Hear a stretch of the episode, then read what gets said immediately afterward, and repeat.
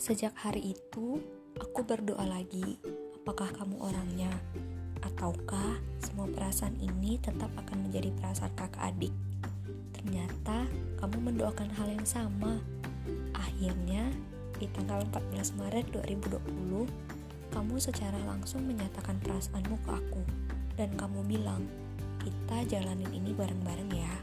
Aku hanya bisa menangis terharu dengan semua ucapanmu. Aku bahagia dan aku tahu kamu juga begitu.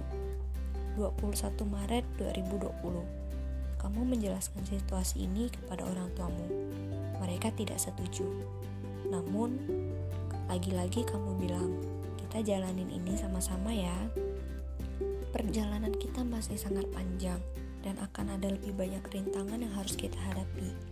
Tapi, seperti yang kamu bilang, kita akan menjalani ini bersama-sama aku, Tuhan, dan kamu. Terima kasih ya untuk kamu yang telah memberi warna baru dalam hidupku. Semesta itu lucu ya. Ternyata orang yang kita cari selama ini ada di dekat kita. Gak pernah jauh dan selalu ada buat kita. Semoga harimu menyenangkan dan kamu jangan lupa bahagia ya.